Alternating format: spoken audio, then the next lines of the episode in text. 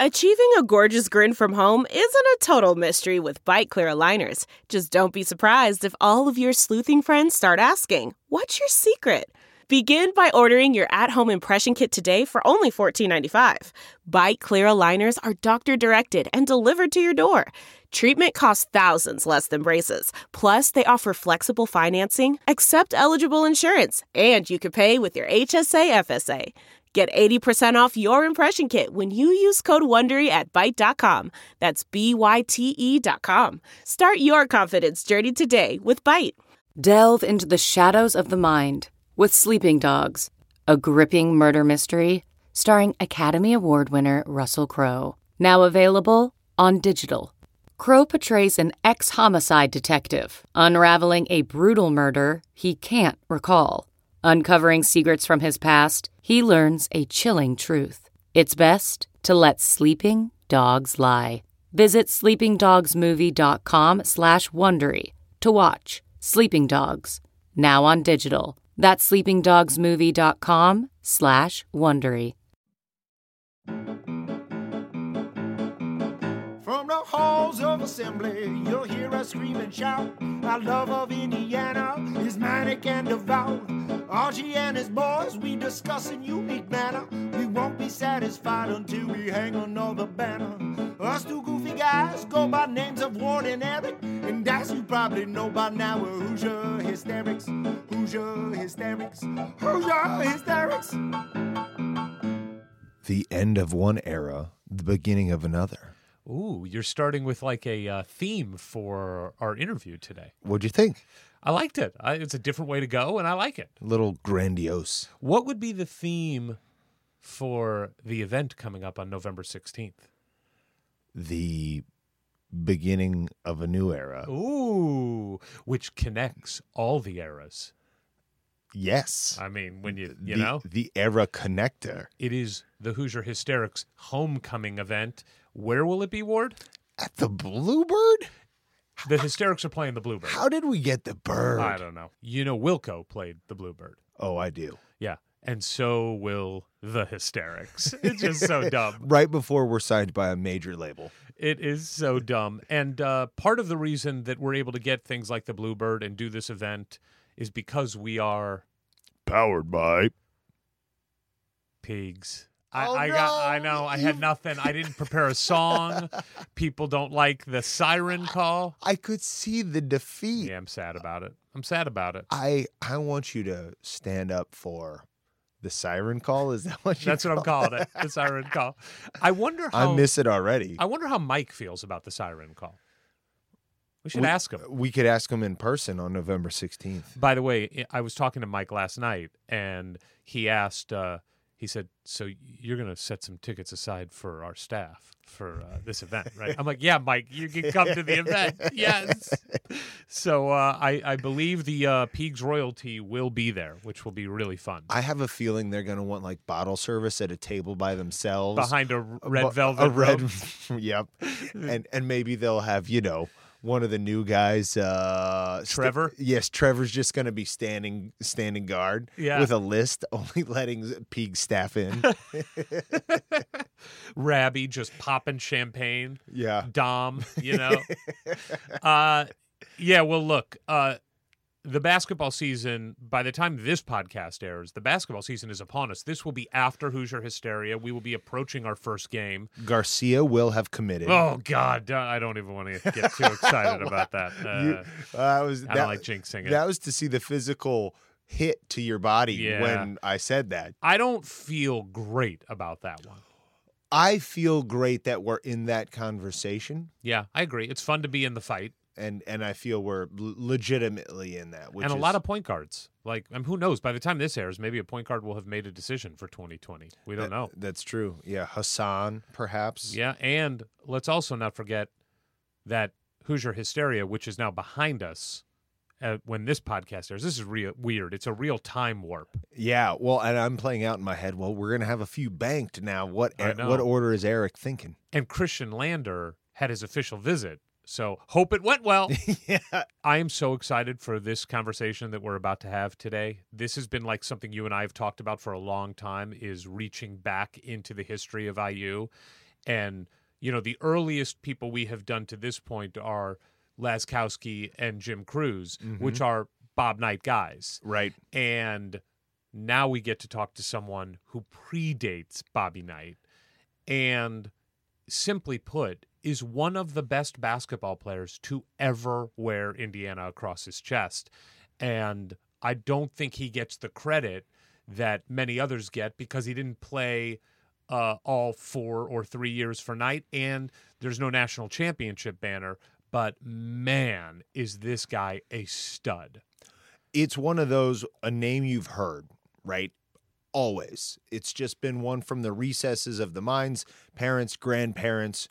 Great, yeah. Clearly that guy was an all-time great. But then, oh, we're going to talk to him. We really need to dig in and find out the details on his greatness, and they are shocking. They are shocking, and his story is sensational. So let's get to it. Hoosier hysterics. Hoosier hysterics. Ladies and gentlemen, boys and girls, we have a very, very, very, very special guest today. Eric, uh, I think you have some interesting things to share with our listeners about who our guest is. We are talking to a gentleman today from George Washington High School in Indianapolis, where he won a state title. He was an Indiana All Star after his senior year in high school. At Indiana, he became an All American. He became the Big Ten MVP. He's a Big Ten champion. He made it to a Final Four. He's fifth all time in rebounds at Indiana University. He has the second best rebounding season of all time in Indiana. Now, get ready for this stat. He owns the record for the third, sixth, eighth, 13th, 17th, 23rd, 40th, and 55th best rebounding games ever at Indiana. he had the best junior season in rebounds of all time. He has the single game record for rebounds at Assembly Hall. He has the best game all time in blocks. He is the best all time at Assembly Hall in field goals made with 18. He is the third best single game of all time with 19 made against Kentucky. Yes. He is fifth all time in double doubles with 43 double doubles in only three seasons of playing. He is third all time in number of 20.10 rebound games. He is the owner of one of only two triple doubles in the history of Indiana University. The first one. He is the first one, which lasted for a long time. He is an IU Hall of Fame inductee in 2009. He has a career average of 16.1 points and 11.7 rebounds a game. Please welcome one of the greatest players to ever, ever wear Indiana across his chest, the great Steve Downing. Well, thank you so much for that introduction. How did it feel of hearing that all of those? How did it feel hearing all of those accolades? Well, a lot of it, to be quite frank, which I didn't even know. I didn't even know that. well, know. good. Uh, I, I appreciate that. Yes. Uh, well, be- before we get started, I have to say I'm a little nervous talking to you because I just have such tremendous respect and admiration for you. I have been hearing stories about you since I was a wee kid because my father, who went to Indiana at the same time, around the same time you did, has been telling me stories of how just incredible of a player you were. I don't know what to call you. I want to call you Sir, Mr. Downing. What would you like us to Nope. call you? Steve. Steve is good. Okay, and that's going to be hard for me, but I will try. Okay. All right, Steve, do us a favor. Tell everybody in Hoosier Nation what you are up to right now. What is going on in your life? Tell us uh, about your job and uh, and just where you are in life. Okay. Right now, this is my ninth year. Uh, all of my prior experience has been at the Division One level and uh, working in athletic administration. And currently, uh, this is my ninth year at a small NAIA school in Indianapolis. Uh, I'm the athletic director here, and it works out really great because I grew up here in Indianapolis, and the school is only like two or three miles from where I actually grew up at. So it's been a great experience here being athletic director. So the good things here. You're being modest, by the way, about you know saying it's a small school. I get that, but why don't you tell everybody how many national championships you've brought to the school since your tenure started?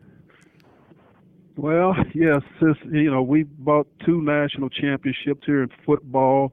Uh, we've been in the championship, the finals one other year. We won two consecutive women's national championships. Our softball team was in the World Series, finished fifth last year. Uh, we sent track uh, athletes to the nationals, and so and uh, we have an outstanding cycling program that have won 46 national championships. So, you know, we have uh, I've hired some really good coaches here, and you know, we've just been able to put them in a position uh, to do their job to win. Well, whatever you're doing is working, so that that is remarkable. Now, you grew up in Indianapolis in the 1950s. At the same time, the Big O, Oscar Robertson, was doing something pretty special at Crispus Attucks High School. Were you aware of that? Did you ever watch those games?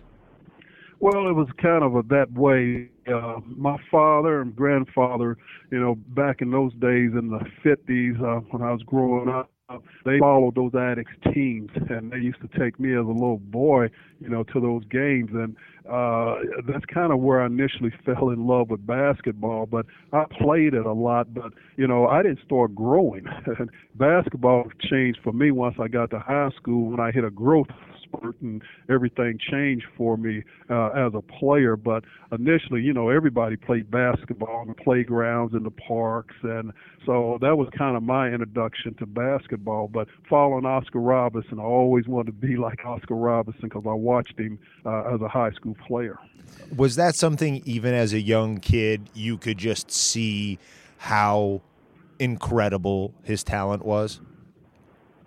Well, for him, yes, you know, and uh, back then it was a different time where you know people didn't have a whole bunch to do but watch basketball. And uh so we that that's what we did and everybody wanted to be like uh Oscar. And you know I've told him this story too you know later years Oscar you know how much I admired him and how much uh, you know I would like to be like him. But uh yeah, back then it was just a different time, and so basketball was a premium, especially in Indiana. You know, basketball is a big thing here, still is. My my dad grew up in Gary and was uh, he he grew up actually in East Chicago and then moved to Gary, but he always considered himself an East Chicago guy, and he told me how important, even when he was in the junior high and elementary school, how important it was when East Chicago, Washington won state titles, and it was just incredible in 1965, the high school that you would ultimately go to won a state title. Do you remember that being a big deal when when Washington won a uh, state title in, in 1965? Yeah, I do, because uh, uh, I was actually when they won that thing. I was a freshman, but you know, here's something that's interesting. We were actually George McGinnis and myself, a teammate of mine, were actually supposed to go to Attucks, you know, oh. and they changed the district in our our eighth grade year, and so we had to go to Washington.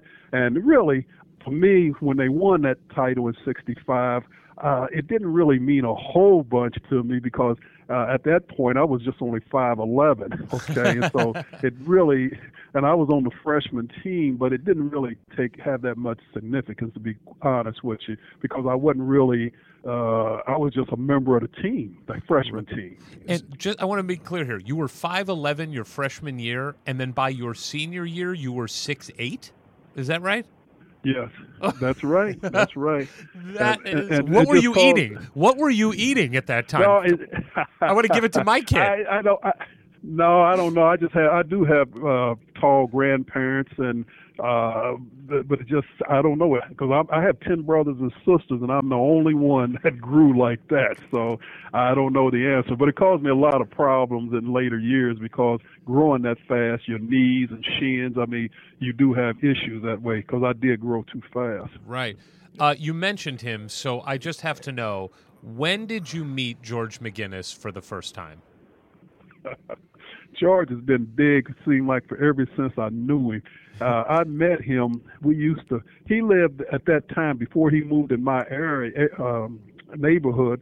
Uh, he lived in an area called Lockefield, which is across a bridge. And first time I ever met him, we played football against him. You know, our our side of town, played their side of town at, at the park in football, and he was always bigger. We always thought he was older than what he was, and he should have been playing in the game uh, against us. But that that that was my first meeting playing football against him as a eighth grader And in, in grade school. and do you remember the first time you guys played basketball together? Yeah, I do. I do. Uh, we were. He was also on a freshman team with us, and that's when I met him. You know, at five eleven, and you know, we kid him. I kid him quite a bit because he didn't. He didn't think I was any good, and he used to. He used to tease me quite a bit. Uh, but you know, as I started growing and things changed a little bit, uh, we got to be great friends, and still are. Uh, I have to ask you if you remember a basketball court called Meadowwood Park. Yes, yes. That's where every Meadowwood is where everybody, you know, as a kid, even in the eighth grade, that's where everybody played at. And all that was everybody's goal to get chosen. There was so many people out there. You know, you made it if you got chose, you know, to play. Uh, you know, uh, because there were great players out there. You know, we played out there, and that that was everybody played at Meadowwood. If you could play in Indianapolis, that's where you played at. Well, in Orient, I'm I'm from Peru, Indiana originally, but I'm not quite sure where where was Washington High School or is it, and where where is this park? Where did you guys grow up? Well, we grew up in an area. It's an inner city area, and it's called Haughville. Okay, he moved. He moved out there in my area, my neighborhood, uh, as a freshman. Okay, George did, and that's where we kind of grew up at. It was a tough area, you know, the crime and uh, things like, and it still is that way. But you know, Meadowwood Park represented a change of pace because it was out on the west side of town. You know, it was a great neighborhood. You know, it was primarily a white neighborhood too, and, and you know that many black players, but people understood what they were coming out there for, so we didn't have any issues like that. But that was just a higher class of town where Meadowwood Park was, uh, and they had goals like you know, the goals we played on didn't have nets or anything. And so they had all that stuff and it was just a great court. And so everybody who played, or if you were anybody, you headed to Meadowwood. Do you remember the first time you were, or around the first time you were chosen to play at Meadowwood? A- abs- absolutely. Tell us, And tell it us made my day. It was I, I was a junior. I, I didn't get to play out there till I was a junior in high school. You know, I mean, yeah, I played, but I had to wait. You know, wait my turn. You know, wait Right. you got a game with somebody lost, and you choose squads. You know, but the first time I got picked was as a junior. You know, out there, Whoa. somebody knew who I was, and uh, and I got chosen. So I do remember that. It How- was it wasn't enough that you were like six eight by your junior year. Like you had to actually know somebody to get the call. Yeah, well, that, then that's the thing too. When you they're not gonna choose a five eleven guy. So, it's, yeah, I was tall. I was taller than most of the guys. A lot of the guys out there that have played against. And so, yeah, yeah, and you know, we had some good teams, and really, I got a lot of attention because uh, I played with McGinnis, and he was a tremendous player. Yeah, talk to us a little bit. We have not uh, had the pleasure of talking to anyone on our podcast yet who played with George. Tell us just what your perception of him was when you got to see him really come into his own as a basketball player. What was he like? Well, I was there from the beginning, and to watch that train, you always knew he was good. You know, even as an eighth grader, ninth grader, you knew he had talent, and he was going because he had a man's body too. But he could do things that no one else could do, and but he was really good with me. Um, again, what I loved about George, he, I mean, he's a competitor. And growing up, I mean, if he could beat you by a hundred points, he'd beat you by a hundred points. So you really had to, to play against him. And for me, at that play, I wasn't really scared. George helped me for a lot of ways. Okay, when I tell you this, because I had to play against him every day, and I knew that if I could stay on the court, if I didn't get embarrassed by him, that I would be a pretty good player because I thought he was one of the best players of all time. Uh, he's certainly the best player I have ever played against or with. So, but he was a kind guy, and and he just he really helped me as a player just because he was so good, and I played against him, and he'd tell me when I made mistakes, or he'd tell me when I was uh, the things that would help me get better as a player. Now, the thing that I have heard about you from uh, a few people who knew you in your playing days was they all say the same thing nicest guy off the court, but you were a ferocious player on the court, extremely competitive. No one worked harder. You said before that you came from a family of 10 brothers and sisters. Did that competitiveness come from just being one of 10 and, and or one of 11 I should say and having to kind of fight your way to get what you got or wh- where did that come from? Well, I, I attribute that to my family primarily. I mean, just the way we grew up because we didn't have anything and we had to work. You know, my father had to work for everything he got, and he, he always instilled that in me. You know, like that.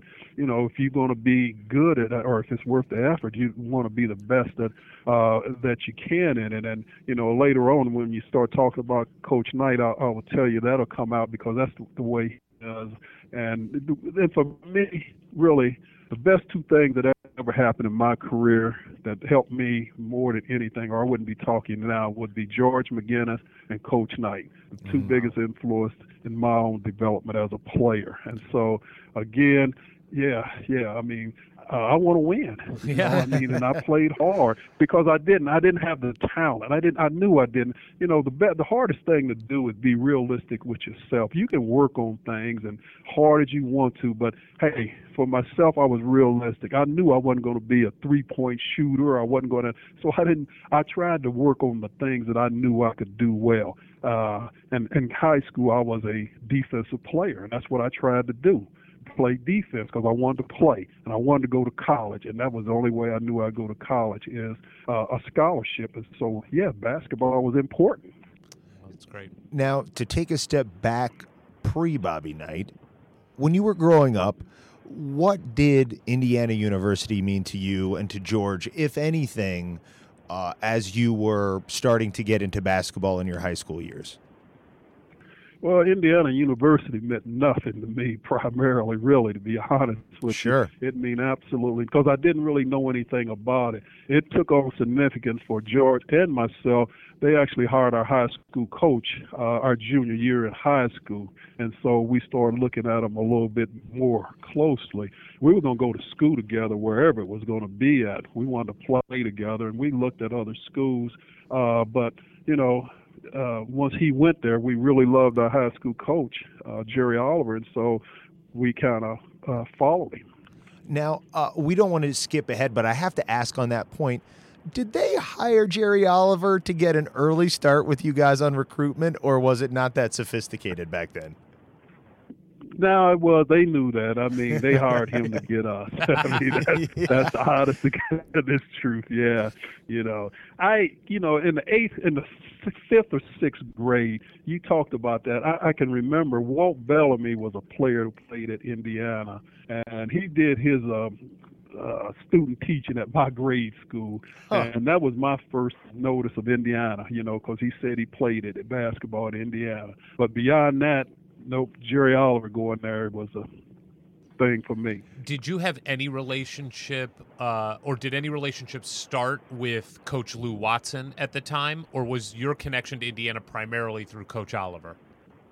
It was it was Coach Oliver. I didn't know I knew who uh, Lou Watson was, but uh, I trusted Coach Oliver and what he did and said, and because he spent an awful lot of time in my development in the summers, he worked with me, and I, I give him a lot of the credit of the time he spent with me. Uh, so I really trusted him, and George did also. And in that time you spent with him, you guys had a great team your junior year when he was still your coach.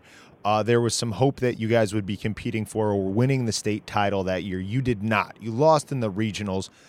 How did that affect you and George and the team going into your senior year, which would be a historic senior year? Well, we knew we gave one away. We thought we were good enough to win both years. The team that beat us, Shortridge, we had beaten them twice, you know. Uh, the last game we played them, they pressed. We didn't have guards at my junior year, and they pressed us. They didn't do that in the other two games, and they and uh, so that was losing that game. They went to the championship game that year. You know, we were better than them, but you know, it's a one-time deal. But we all promised us, and and that whole we dedicated ourselves uh, the next year, not let anything happen like that you know, that we'd lose a game to a team we were better than, and we we worked at it. You know, we used to go out to Hinkle Fieldhouse, and George tells it all the time. You know, in, in grade school, you know, just the we never been in there. We just go out there to listen. You know, like uh, the, the when they had games, the high school games out there, the city tournament, and so that was our dream. Everybody wanted to win a state championship, but I think losing is the thing that propelled us the next year. In answer to the question, to win a, a state championship, losing that game. And and and so you said you were determined your senior year not to lose to a team that you were better than. So apparently you were better than every team you played your senior year. You guys go 31 and 0, but your new coach, Bill Green, who took over for Jerry Oliver, he's a Hall of Famer. He ends up winning more state titles than any other, any other coach in right. Indiana high school yeah. history. But I heard he had a special culinary motivation for you guys to win games. Is that true? That is true. He said it every game. If we wanted, he'd take us to White Castle. Okay, uh, you guys out there may not be familiar. No, we with know that. it. We know it. We're, we're, we're Ward's an Indiana kid, and I grew up in St. Louis, Missouri. We know White Castle. It's a it's a stop every time oh, we, we come all home. love that. I mean, he did that every game. He take us to White Castles. that was a big thing back there. Uh, Steve, I have Oh, to tell yeah. you, my uh, in my job, I make sure that the freezer has stocked frozen White Castle burgers. We're able to get Yeah. frozen White Castle, so they are in our freezer all the time. Well, you know, when I keep uh, when I was in Texas I, uh, before coming here, I used to get them. I kept them in my freezer too because Yes. I love them, and to this day, I love Oh, White I'm Castle. with you. They, well, they fueled a 31 and 0 state title. But I, I want to ask a question because uh, having you and George on the same high school team is just unfair. That should be enough right I there. mean, that's incredible. But the guy that doesn't get Uh-huh. some some mention, uh, and and I have to give credit to uh, a great Hoosier and historian, William Murphy, who really gave me a lot of context. Uh, for you and your Oh, and your okay. career, but he brought up a guy by the name of Wayne Pack, who was also on your team. That, and I believe Yeah. Wayne had a professional basketball career as well.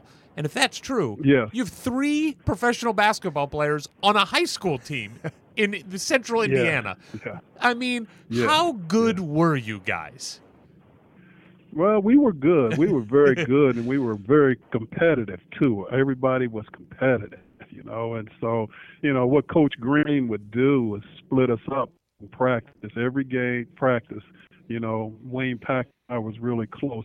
I and see Wayne Pack did not play his junior year. He was not on the team, and I, I went to when Coach Oliver left and Bill Green got the job, head coach, I went to him and I said, hey, we got to have Wayne Pack. I mean, he's a good player. And um, so he only played one year, but he was valuable because he could shoot and he could dribble the ball he, and he could pass the ball. So, yeah, he was instrumental uh, in us winning that, as you say. To have three guys like that. And then we had another guard. We had two other guys that were pretty good too, Division One players too. Wow. So, So yeah. walk us through the state championship game. Just what do you remember of that game? What was what did it feel like? Just give us some memories from that game. because this is it. it winning Well- the state title for single class Indiana high school basketball is is th- what we're all chasing ever since we've seen Hoosiers. But you actually won. we have won, but you know what? Uh, the way they do it, you have to win two games in one day. Right. You know, it's a morning game, and then it's a night game. And what I remember most is that it was the afternoon game uh, because we had to play the number two team in the state, Marion, and they led for most of that game. They were a good team. They matched up really well with us because they had guys George's size and my size, not as good, but they were just big guys, and we didn't play as well. And we went down to the last second to win that game. It was a close game.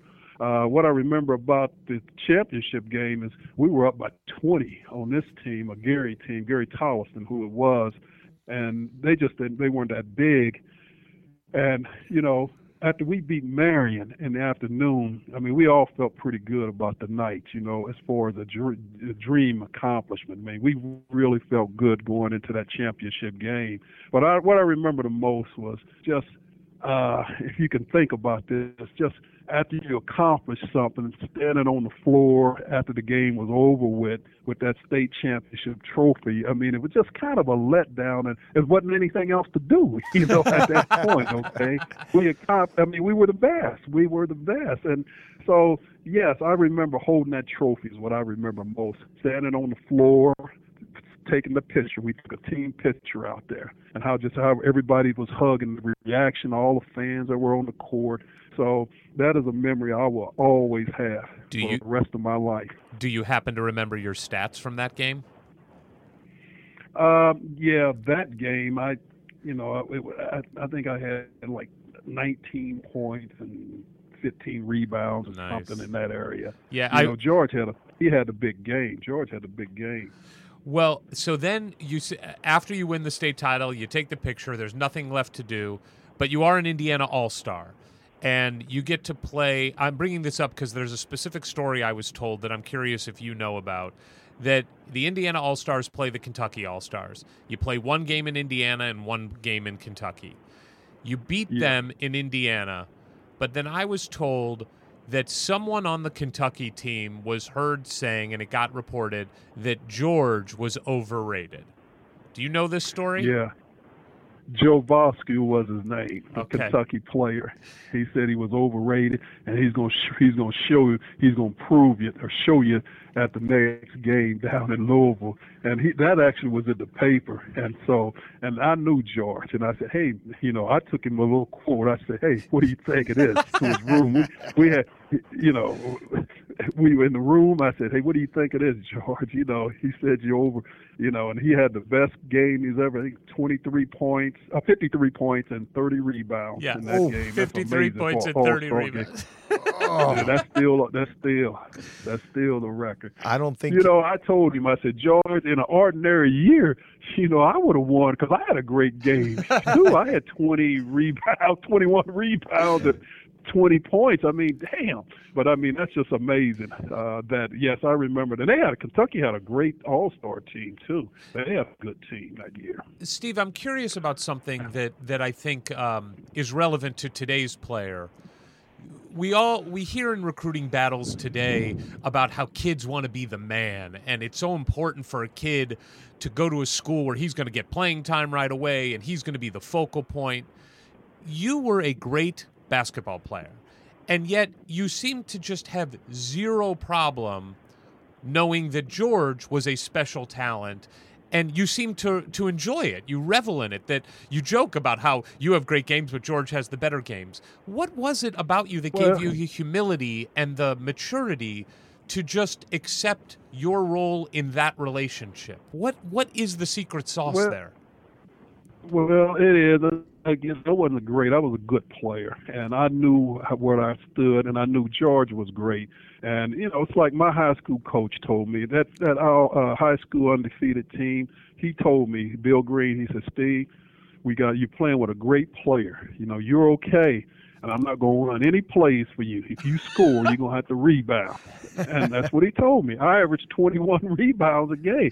But, I mean, I, I, I wanted to win. Is that, and, and, and that was the bottom line, you know. And Coach Knight always told me, you know, he said, hey, you know, if you lose, there's nothing. There's to always be a lot of glory associated with winning, you know. And I didn't care how we did it. I really didn't. You know, I played with George a lot of years, and I know he knew how to win. And so to me, if we lose, you probably not talking to me now. Okay, we're not doing this interview because I mean, you're talking because I've had some success, and so even at a young age, you're right. I mean, and and and, and it's to my credit that I didn't go out there and say, "Hey, I'm just as good as George." I mean, I can score or just shoot it every time.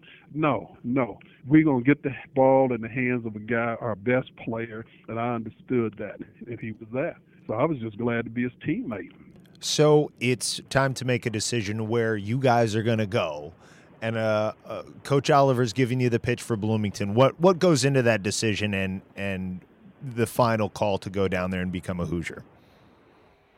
Well, uh, the, what went into it, it was closer. They hadn't won anything, okay, at Indiana, okay, and that was the pitch. You'd be a part of something really good that they haven't been able to do or duplicate here in a long time. You know, we looked at Purdue. Two of the people off the uh, 65 team, Bill Keller and Ralph Taylor, played at Purdue, and so we had a lot of interest in Purdue also. But the final line was, you know, trying to do something that hadn't been done. Purdue had had Rick Mount. They had done a lot of good things there is to do something really good close to home and with our head coach there. That was the the, the, the decision maker right there.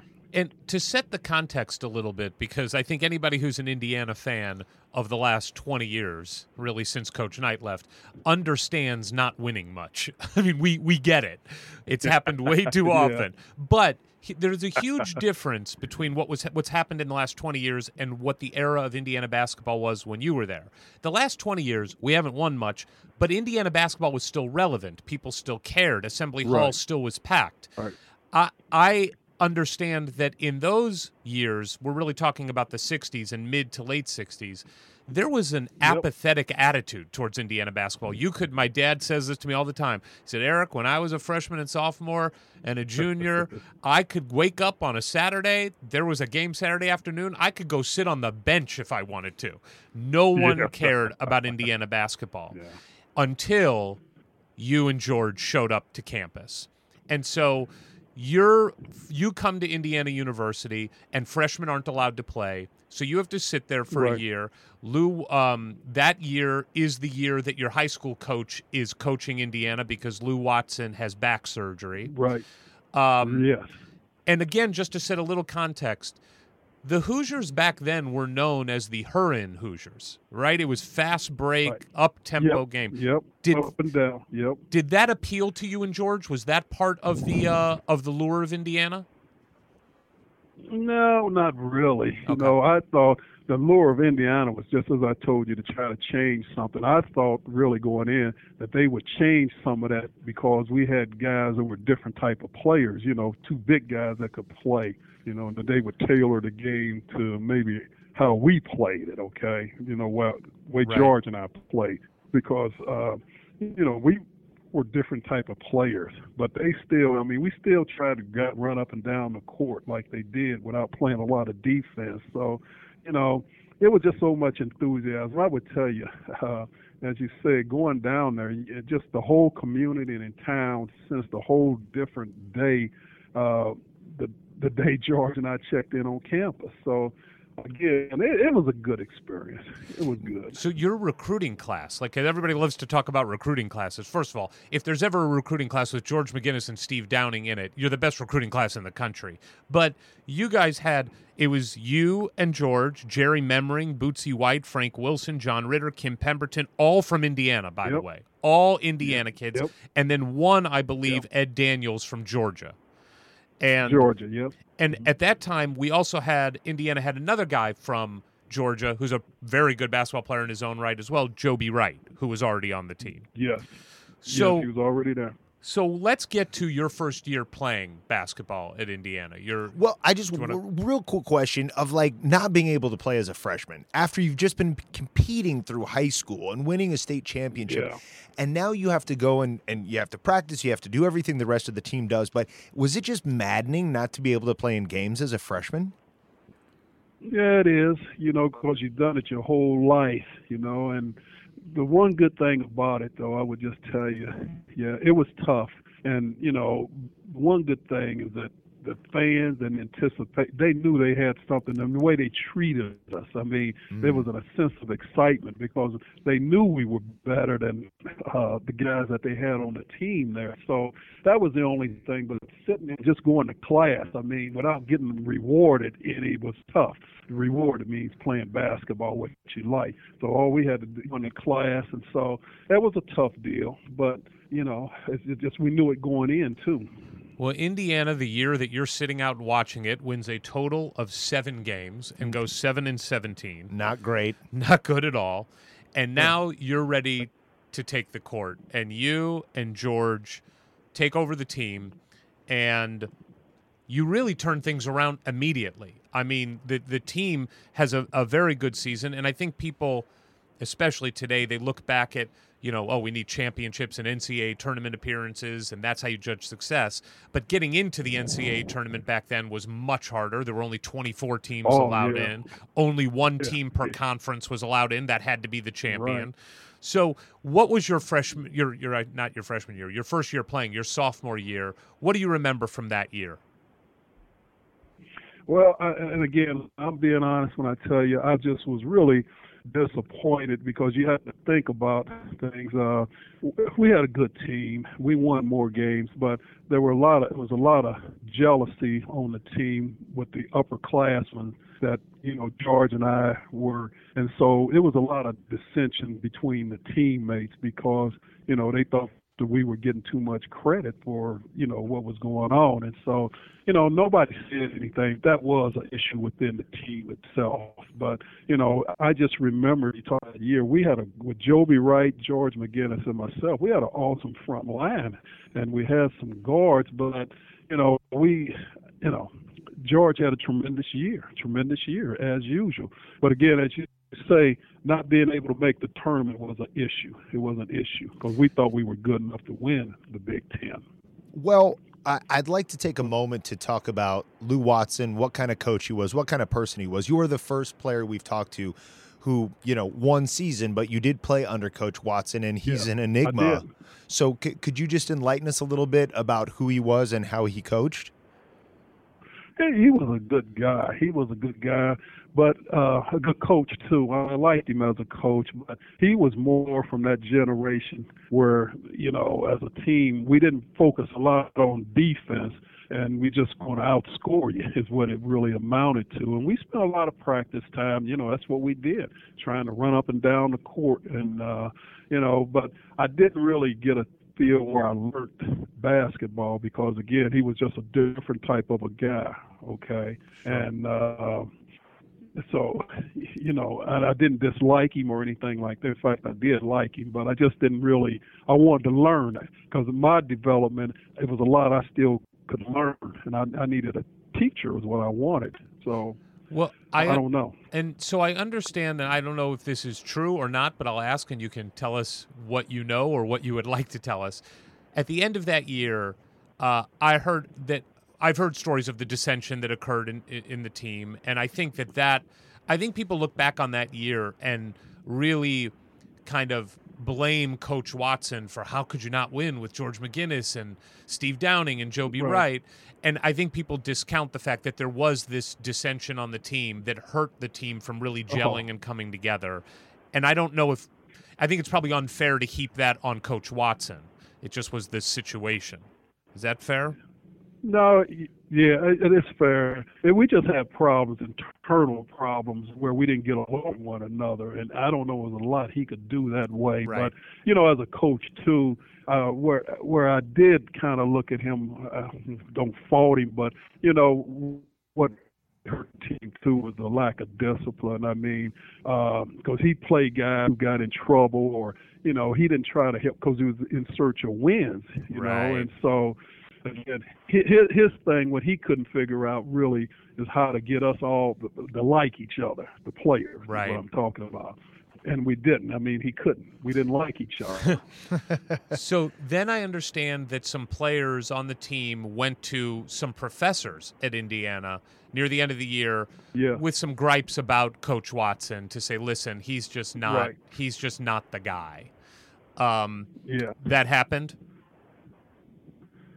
Yeah, that did happen. Yeah, so those are upper class guys, and to me, it really didn't. I wasn't going. I liked Indiana, but what I was going to do, and I would tell you, never came to. I was just going to transfer. Is what I was going to do because I just couldn't see myself in that type of an environment. And some of the upper class, a couple of those guys, they went in and they had this professor who was, as you say, was trying to lead them. Tell we're going to boycott the the playing until we get another coach or uh, this and that, and so that that's that is what happened. Mutiny. And I think Mr. Or- Orwig had to, yeah, mutiny. Yeah, Mr. Orwig had to do something, you know, because he saw all that talent, and you know, he knew I wouldn't. He knew I was going to leave, you know. Wow. Uh, you know, and so uh, I think he decided to make the change based on all he had because it was just it was just too much uh, individualism. So Right.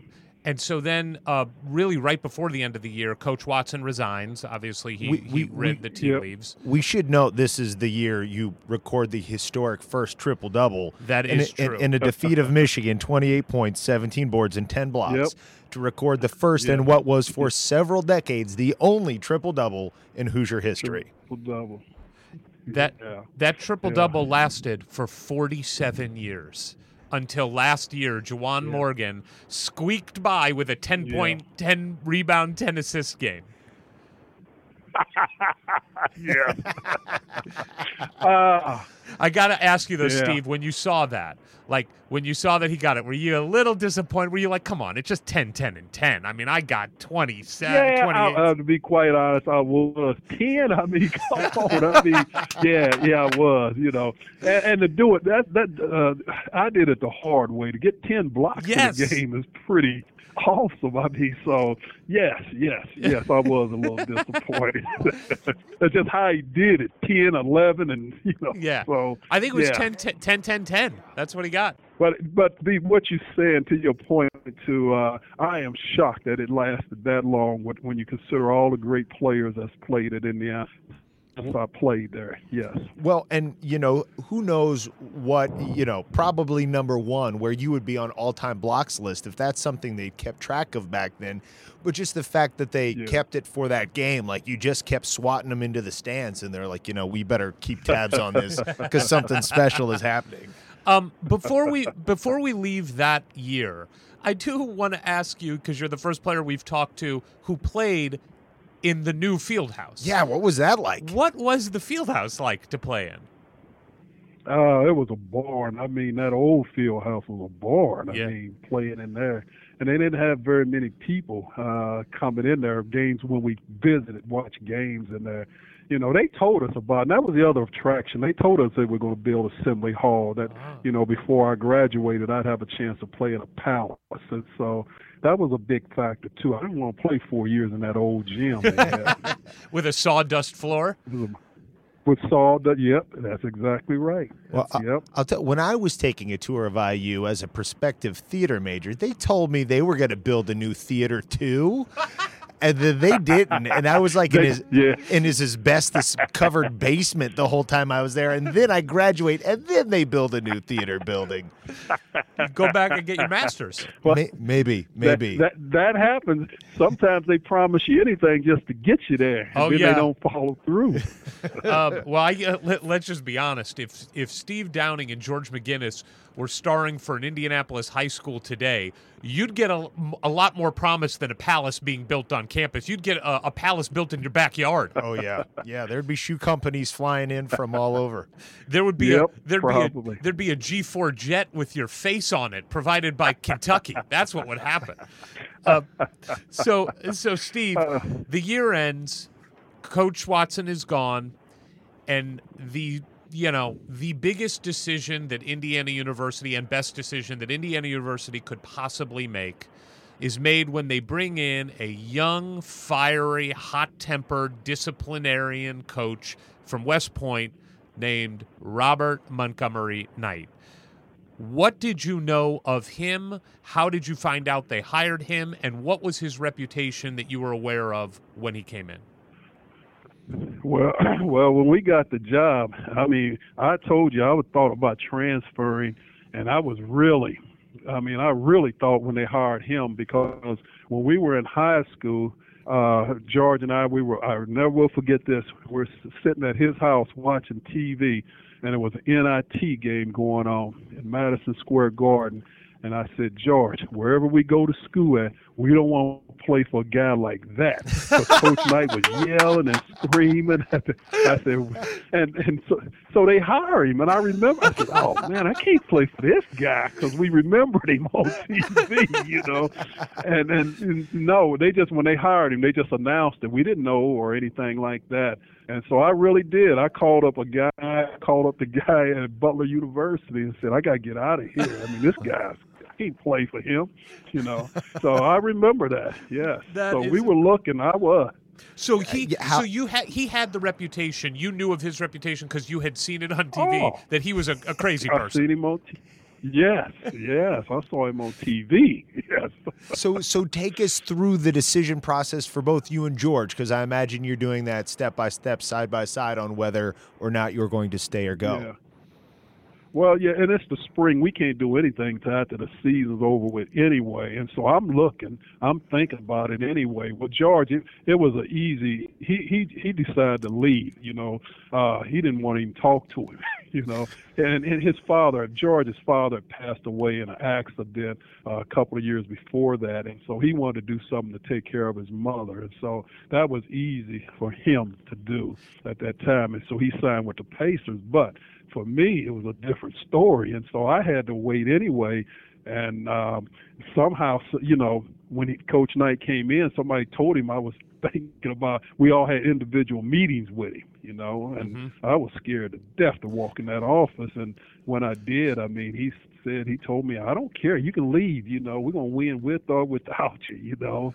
But if you stay, this is what's going to happen, you know. And he went through his program with me, and you know, I felt I knew he was a hard worker because I had a chance to meet Mike Krzyzewski. He had came in to talk to us, and you know he told us a lot of good th- things and how hard we was and what to expect primarily. Okay, and so I really thought he knew the game, and I thought because of what I'd been through previous, he was going to bring structure to the program. He talked about the discipline, and so he sold me over. And I went back. I said, George, George hadn't signed. I said, Hey, look, man, you need to talk to him. At least talk to this guy, man.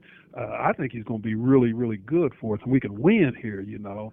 He said, No, I don't want to talk to him. So, you know, that's how that evolved. And so, you know, I stayed on. And I, I want to talk about two quick things. One, the Coach K conversation. I was told that maybe after Coach K, well, at that time he was just Mike Krzyzewski, he came and talked to you, Yeah. that you went up and thanked him because you were glad to meet somebody who survived four years under Coach that. Yes, yes, yes. I told him that. That was the second time after I played. Yes, yes, yes, yes. That was his first year actually when practice had started. Yeah, I told him. I said, Mike, I just hey, I just want to meet somebody who made it through all the stuff I'm going through right now. yeah. So share a little bit about what that stuff is, though. Uh, You you now have to adjust to the reality of Coach Knight being your night, uh, your coach. How does that affect your life on the court and off the court? Well, I mean, uh, off the court, I was always tired. I mean, I never worked like that. Coach Knight was a uh, stickler for details, and you know, was always in practice. It was constant motion and, and and very little rest, and they were long practices. And so, by the time you played a game, you were just happy to be playing a game, you know, because they were a little easier than the practices. And he didn't really care. Coach Knight didn't care. I mean, he had his best players doing stuff that could get him hurt in practice, you know. He has, and he still did it up until the day. I mean, he quit coaching where he rolls the ball down the, lane, and two guys have to dive on the floor after the ball, you know. And so, you know, and I and what I always did in that drill, I wait for somebody else to dive on it, and then I dive on top of them. 'cause I didn't wanna- so he and he noticed that after three days, and he said, "No, now you keep going until you come up with the ball. You have to be the guy. Somebody dive on you." But they were intense, and I just, you know, you don't really appreciate it until you start playing and when you start winning. And that's when it takes on. And maybe this isn't as bad as you know what you thought it was. Steve, I am interested in the aura of Coach Knight even back then. I mean, when he came to Indiana, he is young. He's in his 30s. Yeah. And he hadn't Yeah. won anything. I mean, I know he did well at West Nope. Point, but he hadn't won anything Yeah. big. And you even said, like, you were nervous to go talk to him. When you met him for the first time, what is it about him that is just intimidating? Well, I always thought it was his eyes. You know, when you look in his eyes, even to the day. I mean, you know, because he doesn't smile. He didn't smile at me. He didn't shake my hand. You know, he didn't do anything to put me at ease. You know, I mean, just to make somebody coming in for the first time, you know, to make them relax. Hey, I'm not this bad. He didn't do anything like that. You know, in fact, I think he wanted me to feel exactly the way I felt uh, about him, you know but uh, you know he didn't smile. I mean, and he I don't ever remember him smiling the two years I played for him. well, I, I also want to get into your academics because I understand that before Coach Knight got there, maybe academics for Mr. Downing weren't the most important thing at Indiana, and maybe that changed when Coach Knight got in. Is that a true statement? Yeah. Well, from his standpoint, it is true. He think Coach Knight thinks he he got me through school. He thinks he he doesn't think I would have graduated uh, without him. You know, but the reality, I was I knew what, what it is. My parents couldn't send me to school, or they couldn't afford that. I was going to graduate regardless. Right. I would have. But the difference the difference is this, okay? And he said this to me. This is what he told me when I first met him. You know, he said, You're doing just enough to get by, okay? And if you do it like that in the classroom, you'll be that same type of player. And I can't use anybody like that, okay? I was a C student. I was just doing enough, like like he said, okay? And he said, I can't use you. You know, I, and if you're gonna play for me, you're gonna have to do the best. And so I ended up, I ended up a three-point student. I mean, and nice. those last two years, I was taking major. I, mean, I was taking anatomy, physiology, and so I was bearing down to get A. I got A's in those courses. I mean, that I normally would would have got a C in. And so what he did was he made me be the best I could in the classroom. He really did, and I think that impacted the way I played on the court. And that's what he always told you know would happen. And that's what I preach now at this school that I'm at right now with our kids. I have that same philosophy with them one thing we try to ask our guests who played for Coach Knight is to shed a little insight, maybe something we haven't thought about or heard about, about what made him such a great coach. What's what's something you can point to that maybe people don't know about and say like, yeah, this is what separated him and made him one of the all-time greats. Well, you know, I I also worked for him for a long time at IU as an assistant athletic director, and I played for him too. And one of the things, and he he's just like, and, and I'm just, and bear with me when I tell you this, okay? Because I'll get to your point here. Because I had a chance, my friendship with him afterwards has been really good. I've been able to sit in a room with Parcells, Belichick, uh, Schembechler, Lou Holtz, you know, because I was a young administrator wanting to know how to be good at our best and they all say the same thing. You know, uh, what Coach Knight will do is this. I mean, as a coach, he's gonna sit in that room down there in his locker room.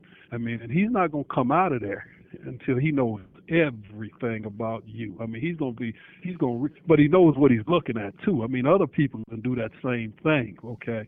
But he can figure out exactly your weaknesses, how to hurt you, how to attack you, and to me, he has a work at, and and and I, what I'm saying is his expectations of you are the same that he has sets for himself as a coach, okay?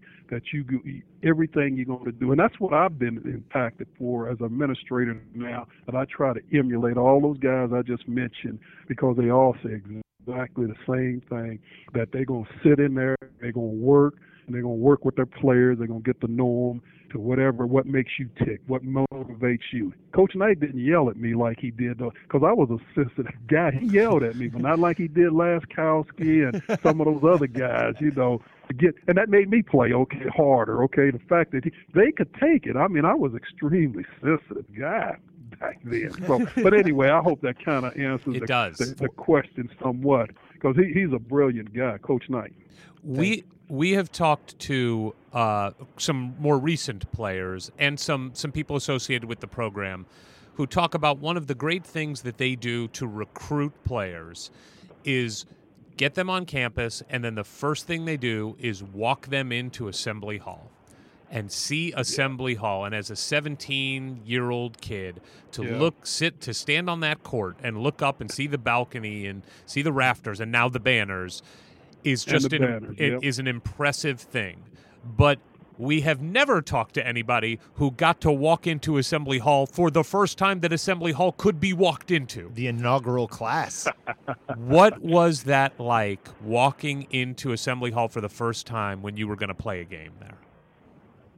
Well, it was just I've never seen anything like that before. I mean, personally, I've never been in a gym. It was an awesome gym. It didn't have the aura like you say now. I mean, because we didn't have the tradition in there, and uh, they've done a lot of things in terms of making it hard. To, I mean, for opposing teams to play in in there. So yeah, it was special for me. And you know, we played. I think the first game was against Ball State. You know, and Steve Tucker hit the first shot in there. I mean, I can remember just coming out of the locker room that day, first game we played in there, and uh, just how uh, it, just seemed special just to see that many people. We never had that many people because the other gym didn't hold that uh, many folks. So it was a special situation for me because it didn't have the attraction like it does now. Let's talk about that first game for a second because you, you talked about the first shot made, and you're way too humble of a human being to talk about the fact that on December 1st, 1971, the first ever game played in Assembly Hall, Steve Downing against Ball State grabs 26 rebounds, which to this day is the record for most rebounds in Assembly Hall.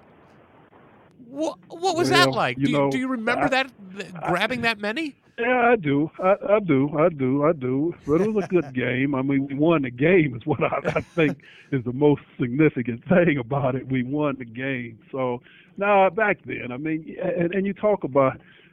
I mean, that's what I did. I mean, re- that was the only way. I mean, I wasn't going to score. I mean, uh, a bunch of points. I mean, like that. Coach Knight is the first coach that ever t- told me, and I, I remember, and I thanked him for it. I talked to him Monday. Matter of fact, he's the first coach to ever run a play for me that was designed to get me a shot. You know, I didn't have to get a rebound to, to get a to score. Okay, he ran a play. So, you know what? I mean, and I played with some good guys too. I played with some good guys. So, you know, that's always important. Absolutely. Well, let's talk about. wait, wait. Now you said Coach Knight never smiled in the two years you played for him. I find it a little hard to believe that there wasn't a little bit of a grin over a smile 10 days later on December 11, 1971. your unranked Indiana Hoosiers take down the dreaded number seven Kentucky Wildcats in Rupp's last season as head coach. And you had a pretty good game. Now, now, look, you fell short on the rebounds. You only got 25 rebounds instead of 26 in this one. So you were slacking a little there. But on the scoring side of things, you got 47. You got more than half your team's points in a 90 to 89 double overtime victory. Was there no smiling from Coach Knight at any point in that game? No, I didn't. And, and I, you know what I remember about that is practice the next day, going to practice, watching film. He edited the film. He showed all my mistakes. Every, he didn't show me scoring a basket. You wouldn't have thought I did anything in that game. You could have, your man went around. You could have guarded. it. He was showing all my mistakes on that thing in practice. We all thinking, hey, practice is gonna be good today, Steve. You get all that. He's not gonna find. He didn't get too much. He showed all my mistakes from that game in there. So Did you kind of no. love that though? Is that kind of what you wanted because you knew you It knew is. his end game? I did, and, and really, the guy had told me. Mike, he had told me this exactly what the, he told me, and I. He said, "This is exactly what's going to happen, Steve. You're not going to get to know him until you graduate. You're not going to see him laughing, smiling, or anything like that. But when you finish, he'll do anything that he can help you out later on. He wants you to be the best. So I already kind of knew, and I didn't think that in practice after that Kentucky game that he was going to be praising me or saying anything special like that. I mean, I I didn't. I just knew it wasn't coming. You know, although you know, and it's kind of true. When we got beat by UCLA, um, you know. He did come over, and, he, and that's the first time he ever said anything after the game at the hotel you know how that he was really proud of what I've given him for two years. You know, Wow. He didn't smile, but he just he just told me how proud he was. Well, we're definitely going to get to that UCLA game in a minute here, but I, I have to share a quick. This may be urban legend, but I think you're in good company with that story of after your incredible game against Kentucky.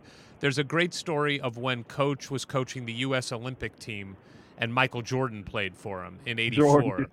Yeah. And there apparently Yeah. was some game where early on, one I think maybe the first game, where Jordan just destroyed everybody. I mean, just crushed everybody, and in the first half, I mean, had close to like a triple double in the first half. And coach didn't know what to do because he's like, "Well, what the hell am I going to say to these guys?" Right? How you gonna keep him centered? Right. So he comes in and he just starts laying into Jordan in halftime, just laying into him. And Jordan is looking around like, what are you talking? I scored 20 points, 10 rebounds, 8 assists. And coach said, yeah, but I didn't see you set a damn screen on anybody. Screen. So you were in good company, very good company. Oh, I know that. Yes, yes. What- oh, yeah. One thing I want to ask you about this year, I heard, I mean, you ended up having an incredible year. You score 17 and a half points and average 15.1 rebounds a game. Just an unheard of statistic. Incredible season. But what might make it even more incredible is you alluded to some of the um, long-term problems you had with some injuries because of uh, your knees and the growing the growth spurt that you had. Right. I heard that that year you played hurt most of the year and, and even wore a brace for much of much of the year on one of your legs. Oh yeah, yeah, yeah. Even that Kentucky game, I just hurt my knee that you were talking about. Uh, you know, I had a br- heavy brace on that game. You know, I just I love the game. I wouldn't I wouldn't think about not playing. I wanted to play. You know, I played every minute of that Kentucky game, even in overtime. You know, Right. I heard you played They every had- minute of a 50-minute game. yeah, yeah.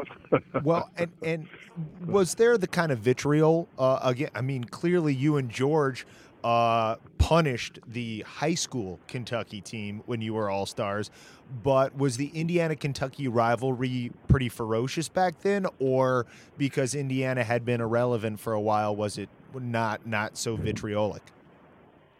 The rivalry was always there, but Indiana just wasn't a factor, and I, our fans just really wanted us to beat them. You know, that's that's what that was all about. They just were so thrilled. I mean, because we beat them in Louisville, and so to go down there and beat them like that was kind of significant. It really was. Now, Joby Wright uh, was was a star senior that year, and you have such a great year. Kind of bit up and down. You guys end up losing five straight. You fall out of the rankings. You get to the NIT, but you you lose to Princeton, and and Joby Wright is drafted by the Supersonics. Did you think at this point maybe you would step away too, or were you are No. you knew you were coming back? I knew I was coming back because I had had knee surgery. My knee was I had knee surgery, and so I knew I was coming back. You know, I had a good year. I mean, a good junior year. I mean, but I was hurt. I was hurt, and I had to get my knee squared away. So uh, that was good.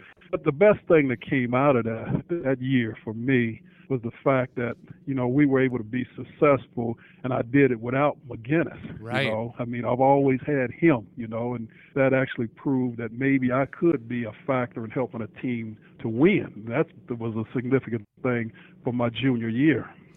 I, was also going to say, I mean, we Indiana fans of recent years have are constantly talking about the transition from one coach to another. We had to do it with, you know, when Coach Knight left and Coach Davis took Yeah. over, and then when Davis left and Coach Sampson, and on and on. Coach Knight takes over, and I don't think this can be overstated. Coach Knight takes over a team, as you talked about, that Coach Watson, which was a leftover from the Branch McCracken years, was an up tempo, up and down team. And Coach Knight comes in and changes all of that. That, I mean, it's a totally different system and loses one of the greatest basketball players that has ever played the game in George McGinnis. Yeah. And you guys Yep. had Yeah. basically the same amount of success, a little bit more. You made it to the NIT tournament, but Yep. to Yep. to do that in one summer, to change over a culture of a team is remarkable and really sets you up for what's going to happen the next year. Happened. Your next senior year. Yeah. And I want to talk for a second before we get into the success of that year. I want to talk about the incoming class of players that you had the pleasure of playing with. You have Quinn Buckner, John Laskowski, Steve Green, Jim Crews, and Tom Abernethy, which really forms the core of what leads to the 75 76 glory years. What can you Right, tell us right. about that those guys and what they meant to to you as an upperclassman, what they meant to Indiana? What, and what your responsibility was as an upperclassman towards showing them what Coach Knight wanted.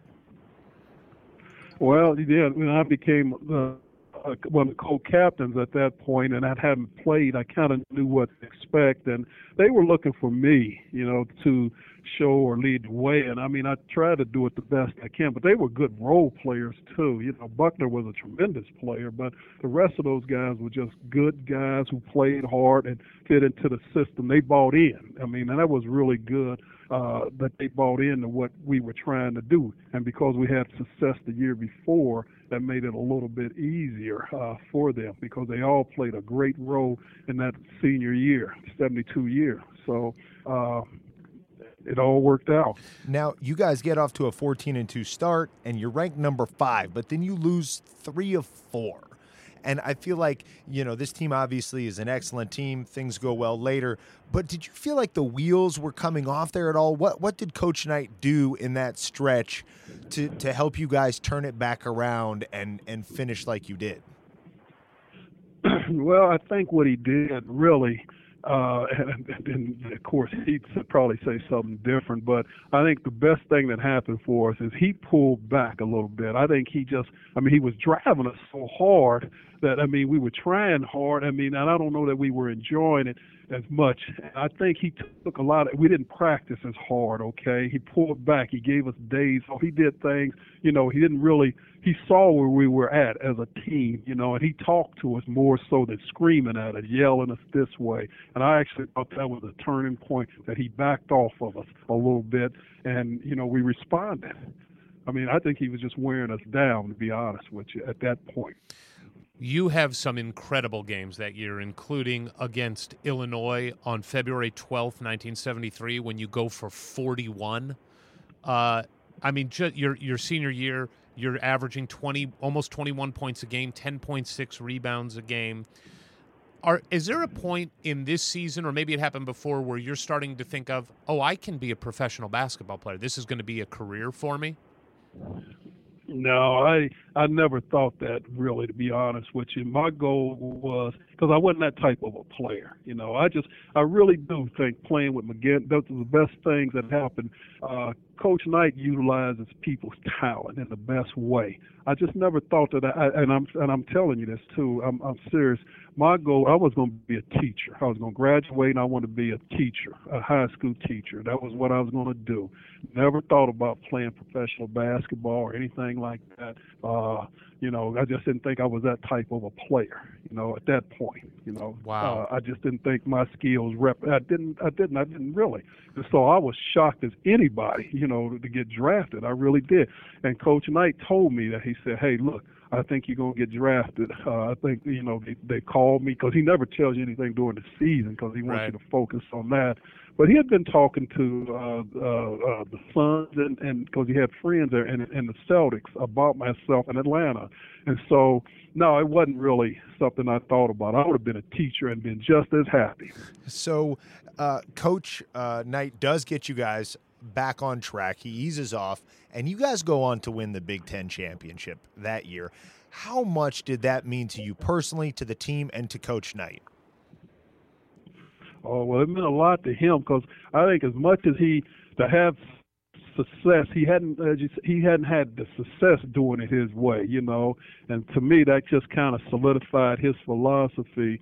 Um, even after our, our junior year, because we beat teams that we that had I thought had much better talent than we did. You know that, that his system works. My senior year, we beat a Houston team that was loaded with with pro players. I mean, and so uh, yeah, I think it just kind of solidified him and just kind of his status as a coach, you know, was just uh, stamped, okay, uh, that this is the way to do it. So I think it was a turning point going to the Final Four and us winning the Big Ten like we did uh, for him. Yeah, because we hadn't done it either in a right. while. The school hadn't done it. The other thing you did that every Indiana fan would just relish if it could happen today is you beat Kentucky in the pre-conference schedule, and then you meet them again in the regional final on Yeah. March 17th, and the winner gets to go to the Final Yeah. Four. What do you remember from Yeah. that game to get to the Final Four? Well, you know, we beat the night before. We beat a really good uh, uh, Marquette team too. You know, and you know we just weren't happy. Because Marquette was better than Kentucky that year, right? They they were they were they were. I thought they were a better team, actually more talented team, most likely. But you know, Coach Knight had convinced us we could win down there. You know, and so. Uh, playing Kentucky was a different challenge. They didn't have the talent like as Marquette did, but they were a rival, and we, and, and we beat them once. You know, we got to beat them again now, and, and it's tough to beat a good team twice like that. So yes, we were very happy to win that game. Fortunate too. Now, was there as much insanity uh, like heading towards the Final Four back then as now? Where you're like, is the Final Four a thing, and you guys are like, we're going to the Final Four, or is it more like, well, no, you just get to play next weekend, and that's then maybe you'll win the championship?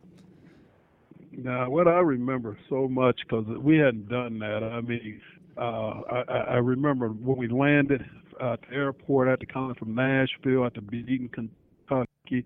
That whole week was just the, the the atmosphere was electric. I mean, where we just so many fans and reporters. I mean, people coming on campus. Uh, you know, it was just this is what came to Indiana for four years ago. I mean, and this is a fulfillment of a promise kind of say, okay, that this is what everybody expected or wanted anyway, and now you accomplish this, that you're going to the Final Four.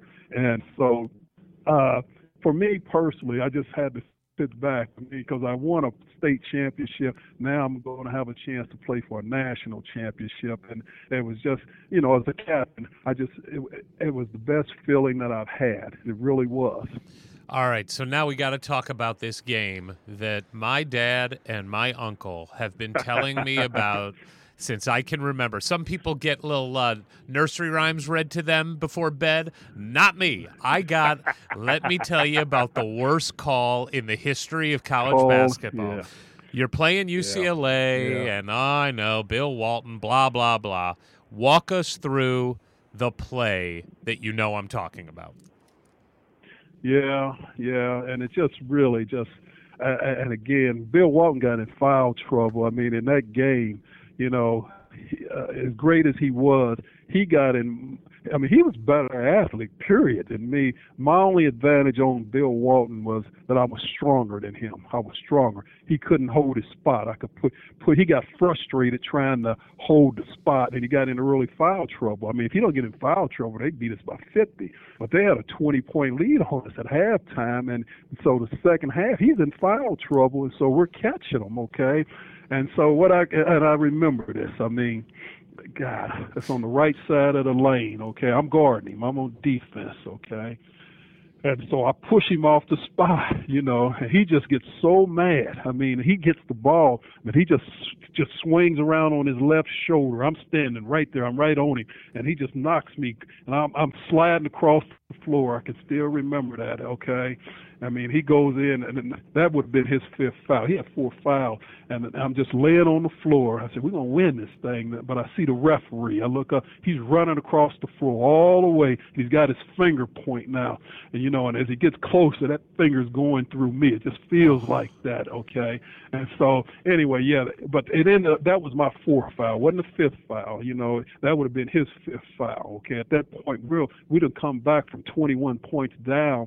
Now we're like six or seven points. You know, and if he fouls out, well, Swen Nater can't play against me. I mean, that's why we, you know, we play. I mean, I'm just to Right. just tell you, I'm not, and I just felt we would have won that game if that. I mean, he and it was no, he was frustrated. Walton was frustrated. Okay, and he just knocks me down. I mean, I've watched that play, uh, but either way, I mean, yeah, yeah, and I've never forgotten that. I mean, every year I relive that play when they going through the Final Four. I mean, when I'm watching it on television. Have I you ever, that. have you ever had a chance to see Bill Walton in the years since? And did you ever? Yeah, And what what was that conversation have. like? you file. I mean, he doesn't like Coach Knight. First of all, Right. I mean, he doesn't. And uh, I've talked to him. Yeah, there was a foul. It was a foul. You know, it was a foul. You know, you foul. He used to always, you're a bully. He, and I mean, he's the first that person ever called me a bully. You know, he said he, he tells me I'm a bully. You know. Now, that I didn't play. But yeah, I don't think it was much love. I mean, anyway, because I, uh, and you know they asked Wooden after the game, Coach Wooden, well, what do you think if it had happened? You know, uh, if they'd have called that foul on Walton, you know, and rather than him just say, well, we don't, we'd have won it anyway, is what he said. Yeah, you sure. Know, I know that just really upset Coach Knight that he would go that way, but you know that's that's fine. Did Coach Knight ever share with you guys his feelings on how UCLA ran their program back in the day? Not as a player. He didn't do that as a when I played for him, you know. But after I played, you know, we talked about it. You know, he and I in a room together. You know, he shared yes, but not when I played for him. He didn't. He never said anything like that, and he didn't want to build up, you know, any excuses anyway. You know, the, any doubt in our mind. But you know, we we all kind of felt that way. The season ends.